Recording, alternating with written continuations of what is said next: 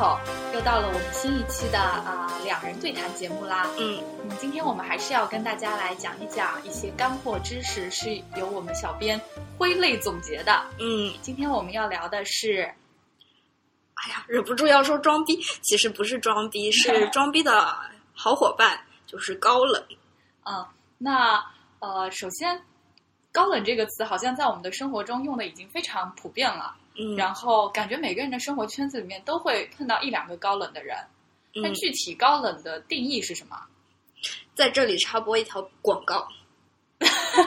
哦，对对对，大香蕉那一期节目，呃，反响特别好，对好多人都说特别幽默，然后也给我们电台带来了很多呃新的听众，嗯然后也带来了。也让主播有非常大的信心继续把这个电台做下去。所以主播为了满足大家的偷窥欲也不是啦，满足大家对于大香蕉的喜爱。对，嗯，我们也呃亲情为大家讨要了大香蕉的果照，对，然后我们已经把果照上传我们的微博啦。我们的微博号是啊，关注新浪微博“卖艺不卖身 FM，你就可以看到大香蕉的有码果照啦。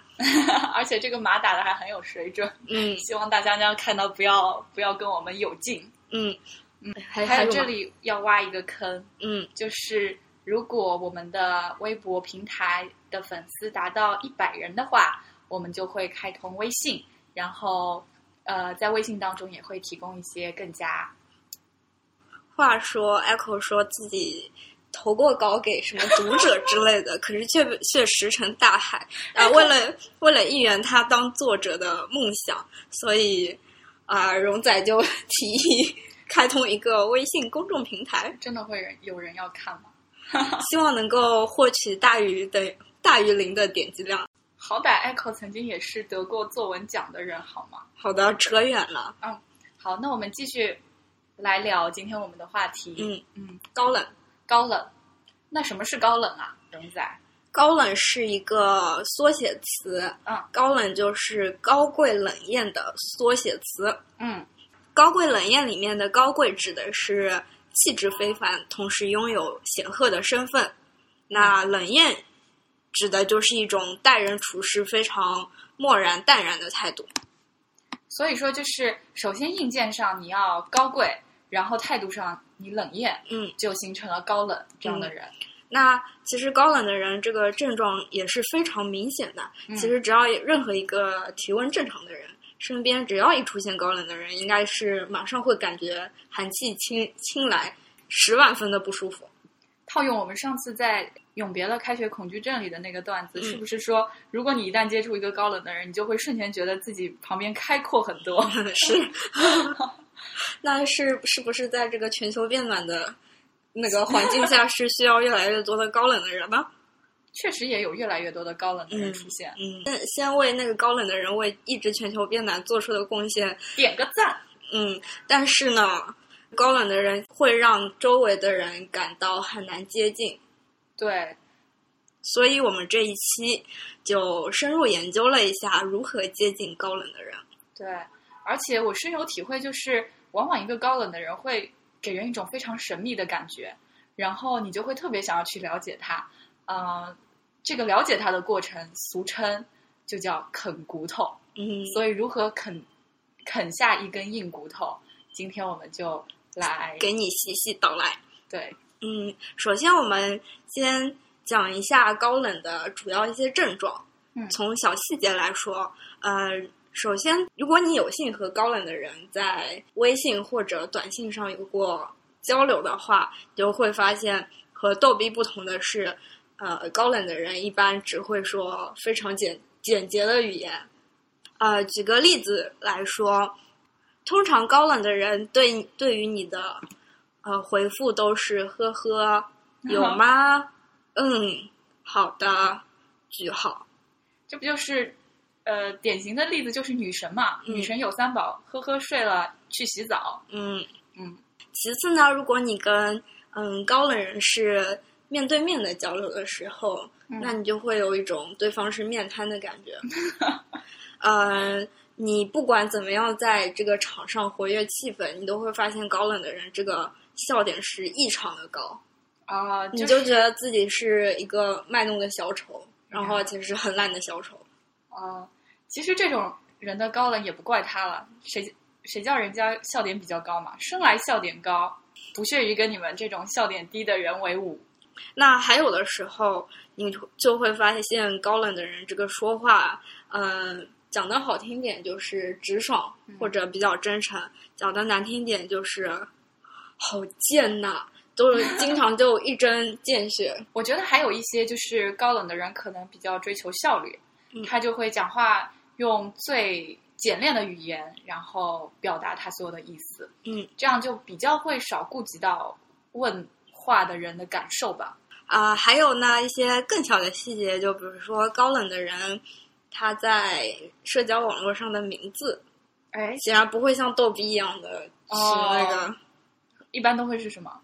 英文名啦，哦，对对对，对，嗯，呃，或者他们的头像也不会是一只狗啦，一只猪 啦或者是卡通形象，对，他们一定是黑白的、文艺的，而且一定不会用脸萌。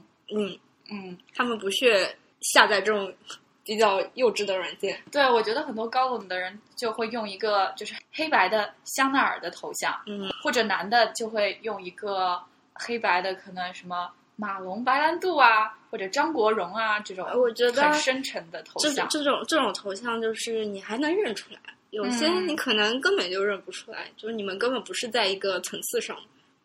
对，这个时候就会有一种深深的被鄙视的感觉。嗯，以上都是一些高冷人士比较明显的症状或者特征。用具体的动物来举例子的话，我觉得啊，猫就是很高冷的，狗就是个逗逼。嗯，那如果是阉割的狗呢？就是傲娇，我觉得。内心装着逗逼魂，但身体对，由于它有因为有一些 刺激而导致有些傲娇。对，嗯嗯。那说到傲娇和高冷，他们有什么区别啊？嗯，傲娇跟高冷在外表上其实比较难区别。傲娇的人普遍也是显得很高冷。嗯可是傲娇的人未必内心是真的那么一片寒冷的。嗯，举个例子来说，嗯，高冷和傲娇的人一般都不爱主动联系朋自己的朋友，嗯不会主动联系你的。但是，一旦你主动跟他们打交道，嗯，这个高冷跟傲娇就完全不一样了。高冷的人，你主动联系他，他也热情不起来，这是真高冷。嗯但是傲娇就不一样了，傲娇其实是他好想联系你啊，但是不好意思。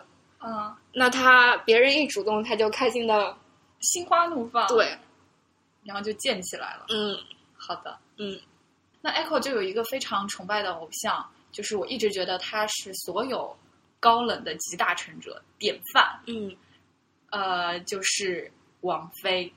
我觉得王菲就是大家都很喜欢，但是她就真的是女神。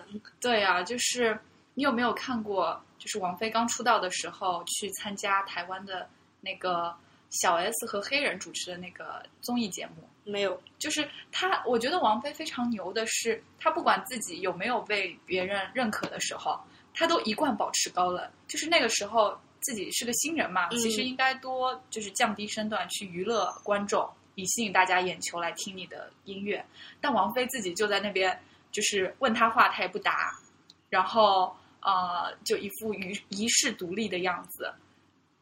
就我觉得这才是真高冷。哎，那我还以为王菲是因为就是在音乐上很有造诣，她所以不屑于跟我们这些大众交流。其实这么你这么一说，就觉得好像王菲本身这个性格就是这样子。对对对，所以就是，所以我说她是高冷的集大成者嘛。嗯如果说我们要给高冷分个类的话，其实可以分成能力型高冷和性格型高冷。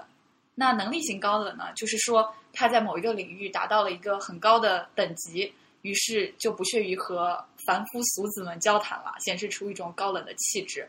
那性格型呢，可能就是他自己比较内向啊，然后或者说比较怕受到伤害，就用一种冷漠的态度来保护自己。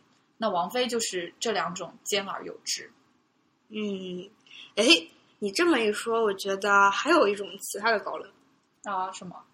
就有的时候我这人吧，就有些脸盲，我就我也是，哎，就不是想故意装作不认识你，是这个脸实在是分不清哎。啊，对对对对对，那这是是不是属于自己不可控的难言之隐型的高冷？哇塞，讲的，对，其实也算是吧。呃，我觉得影视剧中来自《星星的你》中的都教授，就是因为拥有一些难言之隐，所以就不愿意跟其他人交流。那还有那个《吸血鬼日记》啊，不是不是，那个《暮光之城》里边的那个男主角嘛，嗯，就是他一见到人类就会有吸血的欲望，啊，也是一种难言之隐、难言之隐型的高冷。嗯嗯，所以难言之隐形的高冷怎么解决嘞？从一个高冷者的角度出发，啊其实我有想过一些方法，然后也观察到一些方法，这里可以分享一下。嗯，就是因为我也有很严重的脸盲症嘛，嗯就是经常会，哎，我记得我前几天有见过你，有问过你的名字，嗯但是过几天再见到你，我就记不起名字了。嗯所以为了缓解这个尴尬，我的一个方法就是问电话号码。就是比如说我不记得荣仔你的名字了，嗯然后我就会很热情的跑到你身边说：“哎，留一下电话号码吧。嗯然后呢，这个时候呃，等你报完电话号码，我就会顺势说：“哎，你的名字怎么写啊？我不会写。”然后就把手机塞到那个人的手里，然后等他打完就说：“哦，原来是这两个字。”然后从此就记得他的名字了。这是一个很好的缓解脸盲症的方法。好吧，还好我没有被那个 Echo 使用过这一招。嗯，不记得你名字的时候，就打开这个电台看一看。那我是老年痴呆吧，不是脸盲吧？对，会不会哪一天你就不认识我了？所以这个电台的录制很有必要。嗯嗯然后还有我身边的人，嗯，经常会走在路上，然后跟他打招呼，他就没看见就走掉了。嗯然后他们的一个解决方法就是会在比如说微信朋友圈里发一条说啊，今天没有打招呼的朋友请见谅，因为我近视眼很严重，没有看清。然后同时又博得了大家的同情，就觉得哦还、还好吧，就是一个蛮好的高冷的。啊，所以我觉得那个难言之隐型的高冷，它其实本身高冷是可以解决的。对，就是我觉得通过高冷的人自己努力吧，就是因为嗯本身难言之隐。不是说那个高冷的人不想和别人交流，击破这种类型的高冷的方法，其实也就是找抓住他的把柄，让他改善了这个问题，就 OK 了。或者就把我们的节目甩给他，嗯说，呃，你就是难言之隐型，对号入座，自己解决一下吧。嗯嗯好，那我们回过头来说，呃，就是前面提到了两种类型的高冷嘛，能力型和性格型，分别要怎么解决啊？我觉得能力型高冷就通常是会在职场跟学业上遇遇见的。啊、嗯那对于能力型高冷，其实我觉得解决方法比较简单，啊、比较没那么复杂。其实你只要跪舔就可以了，用自己的真诚打打动大牛。放低身段嗯啊，不是，因为本来你身段就比别人低，是啊，你要承认这个事实。嗯，你或许就能获得那个大牛的同情。那同情，我天哪！或者你就跟能力型高冷一样，登上那座喜马拉雅山的山峰，那个时候你跟他的温度就一样了，你们就愉能愉快的交流了。哎，这也是我的一个问题，就是高冷的人和高冷的人能够愉快的交流吗？我觉得不一定，就是可能有一有的人是能力型高冷，嗯有的人是性格型高冷，那这就属于不同的，就是这两座山峰不是同位于喜马拉雅山脉，而是一座是阿尔卑斯山脉的高峰，一座是喜马拉雅山脉的高峰，可能他们也只能就是遥相呼应。对，就是就是遥遥相望吧。那或者你就是做一个更高冷的人。哦，好吧，那性格型的高冷，我觉得就是温暖他人，不停的给他送心灵鸡汤，就做太阳女神了。嗯，嗯，融化他的这个温度。就是你要同情他，你要理解他。你要看出他的面瘫的深层含义。嗯，那这两种高冷其实还蛮难分辨的。我们要不然就举点例子吧。如何接近高冷人士？对的，就是如何啃下高不同类型的高冷这根硬骨头。嗯，我觉得我们可以从首先先从你这个接近的目的来说，不同的接近目的会有不同的需要注意的地方。啊、怎么说？日常生活中跟大家息息相关的最多的是因为你仰慕这个异性。呃就是爱情的目的嘛。嗯，如果你想接近男神女神，我觉得有很多可以接近的地方。嗯？就啊，这种都市言情剧啊，嗯，爱情电影啊，就有非常非常多的例子可以供我们借鉴。那你来说几个？嗯，从追求男神来讲，嗯我觉得有一部很很不错的 这个电视剧啊，啊也被很多国家翻拍呢，就是那个《恶作剧之吻》嘛。哦，对对对，嗯，那个属于傻妹子追男神吧？对啊，就嗯，剧中像江直树的这种这么高 level 的，他就是能力型高冷吧？对吧？那不止，他也面瘫了，他内心哦，对对对，也非常之内向，哇，也是高冷的一个集大成者。所以这这可以拍电视剧嘛，啊可以拍好多集。对对对，那那个傻妹子，也就是不停的用自己的毅力来温暖他。那我觉得还有一个比较重要的因素是，他们住在一起。所以就是要刷存在感，时不时在高冷对，你要你要。想，你要想尽办法在高冷人士、男神面前出现。哎，我这个好像有听说一个定律嗯嘛，就是说如何让一个人对你产生好感，就是你可能根本就不用跟他说话，只要不停的在他面前出现嗯，就可以了。这货哪里来的？怎么天天看见他？对啊，就是经常去跟男生女生一块儿上自习，坐在他对面啊嗯什么的。嗯嗯那然后其次，我觉得剧情的转折，并不是因为他持续不断的就是感化了他。当然，此时男生已经内心被感化了，但嗯男生没有做出，就是因为他本身面瘫的性格，他有于自己的性格型高冷嗯的属性。所以不不敢自己低下头来。我觉得那个性格的转折是在，就是女生觉得自己已经没有办法继续坚持下去，然后想要投怀送抱到男二的时候，嗯。激起了男一的这个控制欲跟啊对、哦，竞争感哦哇，这真的是捏中了他的命脉啊！对，嗯，哎，那我觉得还有一种就是很典型的在都市言情剧里出现的一个桥段，就是总裁爱上我，霸道总裁爱上我，嗯，就是会发现里面也经常是一个呃我是有骨气的保洁小妹呃对，或者就是有骨气的白莲花嘛，啊，嗯，然后。哎，虽说是白莲花，但其实内在就是一个绿茶婊嘛。那个动不动就是在总裁面前刷存在感，然后嗯等到嗯总裁好像有点意思的时候，突然抽身就跟男二在一起了。嗯，然后这时候激起了总裁霸道总裁的那个占有欲，然后就来追求你了。所以主要因素一是存在感，二是男二了，对，备胎。嗯。那我们这个说的是就是如何追求一个高冷男嘛？那我觉得也有很多男性听众会有追求女神的需求。对，我觉得这个需求更多吧。嗯，那如何追求一个高冷女？电视剧里有没有什么例子啊？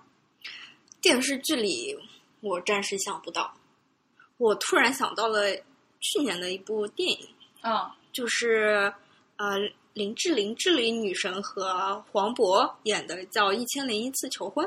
哇，那这个真的是很典型啊，屌丝和女神。那那个呃林志玲饰演的是一名大提琴家，嗯那就是又高又瘦又美，白富美啦。又冷。对，嗯嗯，黄渤，你只是这个屌丝形象，这个就不用不用细说了，就是一个包工头一样的存在搬。砖工。嗯，嗯但是就成了。当然，它就是个电影嘛。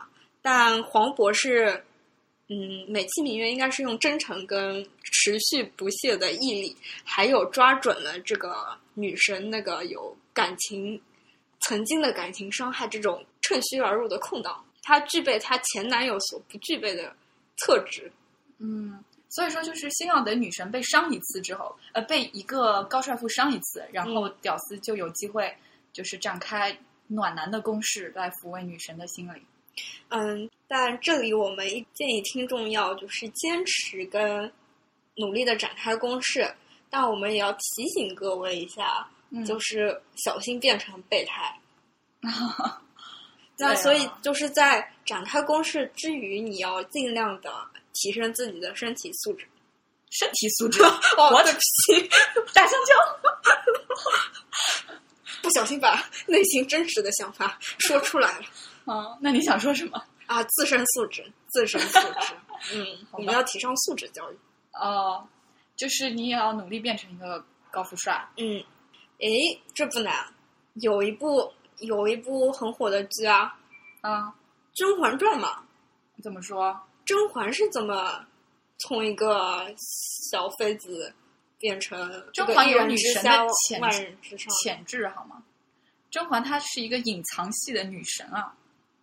但这个我觉得皇上也是属于这种能力型的高冷吧，皇上，好的，好的，对吧？嗯然后那甄嬛运用了这种关怀、纯情呃等等的伎俩，博得了皇上的信任。嗯，嗯以及就是甄嬛也很智慧嘛，应该是妃子里面最聪明的一个。嗯然后也是帮助皇上呃了结了很多大事，然后得到皇上的信所以。我觉得，对于本身就是能力型的这种心高气傲型的这种人士，其实比较比较有用的，还是你必须对他有价值。啊、就是好吧，这个好像扯开了，已经跟爱情没有关系了。也也可以啦。就是首先你对他有价值，就会增加你们的就是接触的机会嘛。然后这个时候你才有机会去展开暖男或者呃太阳女神的魅力。嗯，那我觉得这个刚刚谈到一个备胎，我突然就是想到一个确认自己是不是备胎的。啊、对，这很重要。对，嗯、嗯怎么确认？你要观察一下你的男生女生对其他人的态度。啊、就是如果说他只对你很高冷，嗯但对别人很热情，哇，这不就是绿茶婊吗？嗯，哎，但绿茶婊并并不一定高冷哎。呃，对对对对对，嗯嗯，所以说绿茶婊跟高冷是不沾边的。嗯，对，我觉得或许那个高冷人是不一定会，应该会直截了当的告诉你，他对你没兴趣。嗯，或者他就是用对你的高冷来间接的告诉你他对你没有兴趣吧。嗯嗯，好的，呃，那如果发现自己成为了备胎怎么办？首先能做能当备胎呢，也是一种荣幸对你先要自己 那个庆祝一下。啊、那至于备胎能不能转正这件事情呢？我想好像微信、微博上也有很多这样的文章吧。嗯，大家可以去自我学习一下。但这就必然是一条非常艰苦的路，我们所以不不建议各位听众去选这个充满荆棘的路。呃，对，但是我觉得就是成为备胎的时候，你就要特别当心一个，嗯就是不要再被沦为千斤顶了。嗯，备胎的备胎啊，对对对，所谓千斤顶就是说，嗯，喜当爹的角色嘛。啊，那嗯，所以如果你是一个心智正常的男生女生，你意识到自己的男神跟女神只是就是对自己不感兴趣，啊，我们希望你还是能够保持一个有尊严的美男子对对对对对 少女，还是啊、不要在一棵树上吊死会比较好一点。对对对，现代社会嘛，我觉得没有必要为了爱情那种事情撕破脸啊什么的，嗯嗯丧失自尊啊也不好。这不是我们电台的宗旨，我们电嗯台是一个宣扬独立自强。好了好了好了好了。太太主流了啊！我被你啪飞了好了，那我们就是进入到另一个话题。啊！我觉得这个爱情方面嘛，这个我们也没有什么很好的经验，也只能从一些理论上嗯对对对对就谈一谈自己的。想法啦。嗯，那我觉得有一个方面啊，这个嗯 Echo 是很有经验啊，不要这样。就是你想问学霸抄作业的时候，对于高冷的学霸要怎么博取同情呢？作为一个嗯被别人口中的学霸来着，其实还真的不太好意思，因为就是在研究生阶段，apple 其实是个学渣，经常经常问学霸抄作业的。我在这里澄清，是因为好像也有一些我的研究生同学关注了这个电台，所以我还是要诚实。嗯但是我们就说那个在大学期间，嗯嗯，我觉得对于一个学霸来说，还是会希望跟有价值的人学渣，对有价值的学渣打交道吧。就是如果你是一个学渣中的战斗机、无赖学渣的话，我觉得学霸可能也会，就是就是一个，就算是一个再和蔼可亲的学霸，也会对你敬而远之吧。我觉得是这样的。嗯，那就是说你要当一个有价值的学渣，才能捕获这种能力型的高冷人士对对对，才能向高冷学霸抄到作业。啊。嗯其实，嗯、我觉得在大学里会经常有这个小组作业嘛。啊，对对对啊对对，嗯，就是摆事实讲道理嘛，就是肯定小组里面会有那么一两个人未必贡献那么大，这是肯定的。嗯但有些人他即使贡献不那么大，可是大家还会欣然接受他以后再加入这个组来，大家共享这个成绩。嗯，我觉得我当然周围也有这种小伙伴了，你你真的要讲吗？你你确定他们这些人里面没有人在听吗？呃，并没有啊，我就很欢迎这种人来啊。哦，对对对对嗯，对啊，就是这种小伙伴他很幽默，嗯嗯，而且在开会的时候经常能调节气氛，啊，还会给大家买买零食啊什么的。嗯，所以我觉得这个属于所以这样的学渣其实也是很容易受到大家的青睐。嗯而且我想起来，这个这样的学渣，或者说这样有这种性格的人，其实好像也是挺受到，就是在团队里也是必要的。嗯因为当时呃，Echo 在上一个研究生课程的时候，也需要组队嘛。然后当时老师就把我们这个一般学生分成了呃那么五六种类型。一种类型呢就是能力型，就专专门写代码的。嗯然后一种人呢就是可能就是呃联络型，嗯就是组与组之间联络的。嗯。还有一个叫做 cheerleader，，cheerleader，就是拉拉队队长，呃，就是专门给大家就是制造一下乐观向上的氛围的这样一种人，我觉得是很需要了。嗯。所以说，这种人其实不叫学渣，这种人只是他的擅长不一样。嗯。嗯。嗯，还有一种我觉得是你可以作为一个学渣要接近高冷的学霸，嗯，你可以从其他领域着手。学霸也不可能面面俱到嘛，嗯那学霸可能在生活上啊，在其他方面有一些嗯需要帮助的地方，嗯那你就可以充当这个帮助者的角色，然后你就可以顺利的跟学霸打好关系，从而就是拥有一张长期作业票。我怎么想到一句话叫做“有缝的鸡蛋才有 苍蝇来叮”？哎呀，这说的有点那个，就是如果你是一只苍蝇，那你就要努力找到那个鸡蛋的缝，嗯才能钉进去。嗯，还有一种，我觉得我，嗯，你可以从温柔善良的学霸那里着手，你可以通过温柔善良的学霸的引荐去接触到高冷的学霸。哇，我都有温柔善良的学霸了，我还要高冷的学霸干嘛？只要能抄到作业就行。不不不，学霸也有不同的 level 的哦。呃，就是如我们假定那个高冷的学霸能力值比温柔可亲的学霸能力值要高。啊、嗯对对对，就是找个中介人嘛，嗯抄二手作业。嗯，或者最无赖的就是在学霸没有变成高冷的学霸之前，先跟他搞好关系。通常这种事情发生在小学和幼儿园。我怎么觉得现在在听我们节目的人，这条基本对他们来说已经过时了。啊，请请在小本本上记下来，告诉自己的 这个儿子或者女儿。哦，你希望自己的儿子女儿抄顺利的抄到作业吗？哎呀，要是自身这个素质不高嘛，也是要有一些这个社会上的生存本领的嘛。哎呦呦呦，好吧。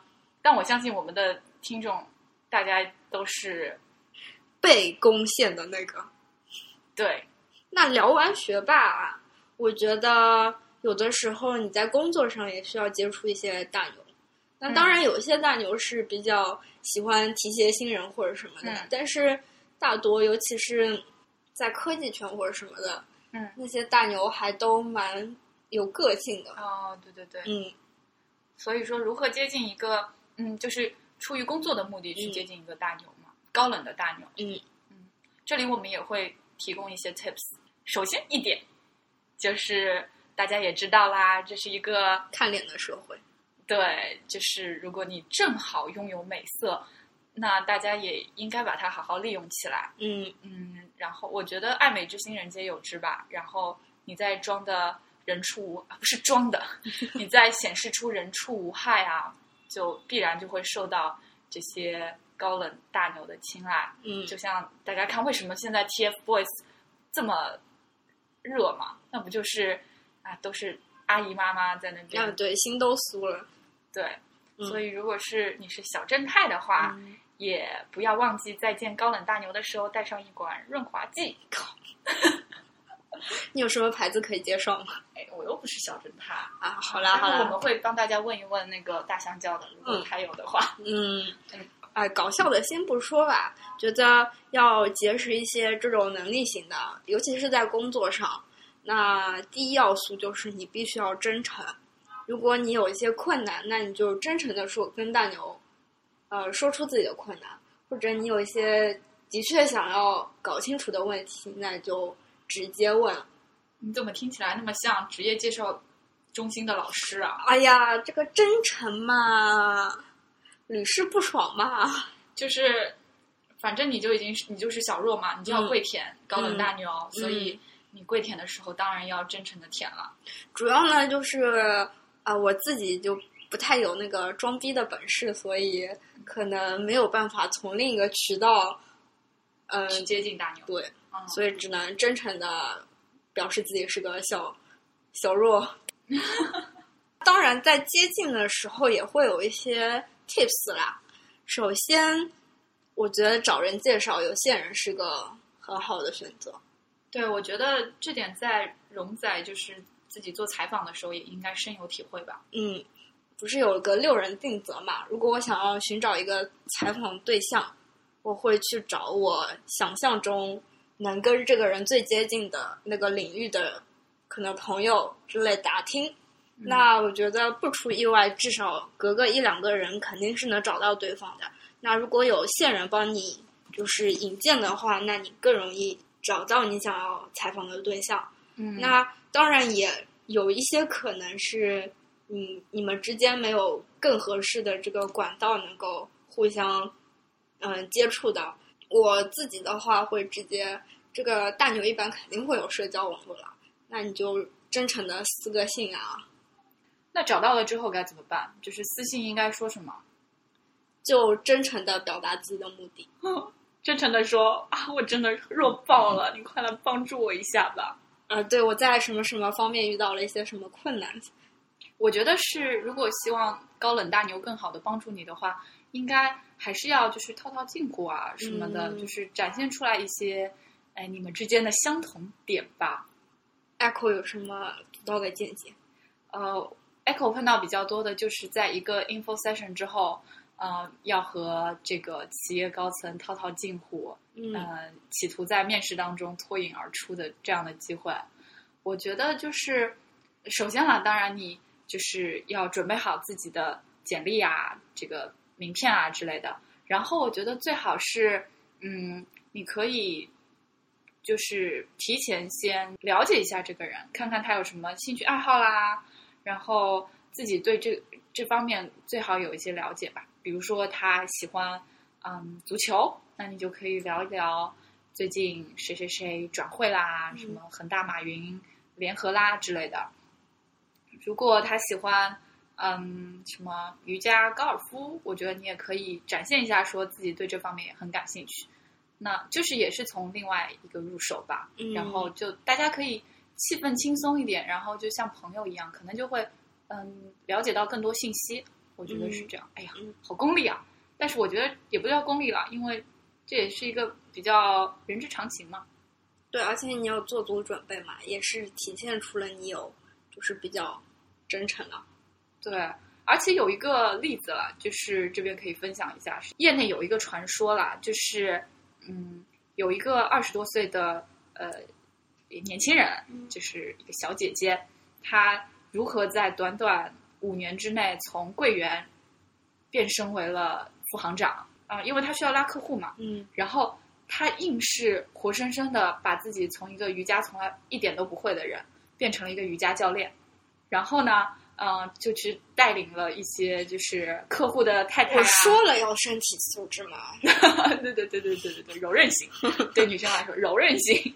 然后他就呃开了一个瑜伽班嘛，就带着这些太太团们学瑜伽，嗯然后同时他又自己磨练了一下高尔夫的技巧，然后就增加了很多和客户这个面谈的机会，然后拉拢了一大帮客户。也是一个业界传奇啊！但我觉得也简直就是励志节。你说要我一把老骨头，从连弯腰碰不到膝盖，练到可以舔到膝盖，这真的也蛮困难的，嗯，身体素质，身体素质，就是要有决心嘛。嗯。我相信刚刚我们讲的啊涵盖了大部分我们生活中需要跟高冷人士接触的，就不管是途径还是你的目的，对。嗯，但其实，哎，最后弱弱的说一句，主播酱对于这种高冷的跪舔或者对高冷人士的结交也不是特别有经验，也处于摸索阶段。嗯，所以这期节目可以说是跟大家共同学习，总结了一下经验，然后写成了一个呃学习笔记，无偿的和大家分享。嗯，所以总的来说，如果你想要接近高冷人士，那总结一下来说，嗯，想要接近一个高冷的人，首先你要辨别清楚他是哪种类型的高冷。如果他是能力型高冷，就是本身就比较心高气傲、有一技之长的话，我们建议大家，嗯，要不就真诚的与他打交道，要不我觉得更励志的就是提高自己自身的素质，自己也变成一个大牛。当然，希望你不是一个高冷的大牛，是一个温柔善良的大牛。是一个可以造福学渣小弱的大牛。嗯，那我想就是高手过招，必然有别有一番其他的滋味。那可能你就能征服能力型的高冷了。性格型的高冷并不能用征服来讲啊，你应该把自己当做一个就是充满正能量的人。你应该觉得自己是一个由上而下、温暖他人的人。如果你想要走上这一条路，一定要坚持再坚持。最后，我觉得可以说一个呃高冷的定律吧，嗯就是我觉得任何一个高冷的人，他都有不高冷的一面，只是有待于你去发现而已。就像人家王菲，即使再高冷，不也是在麻将桌上非常的不高冷吗？嗯所以我觉得就是大家先不要预设无法接近一个高冷的人吧，就是鸡蛋多丁丁还是能找到缝的嘛。嗯，要相信自己。那最后的最后，呃，给大家一些信心。就其实高冷的人绝对不是像你想象中这么难接近的，因为高冷的人可能只是在用这样子的气质来，嗯，包裹自己。可能他害怕被别人伤害，呃，甚至你可能觉得特别容易接近的，像逗逼之类的，他们内心或许是更难哎，这就说到了我们现代社会永恒的一个话题。嗯嗯，好吧，这个坑我们就不多挖了。嗯嗯，所以要给大家信心啊！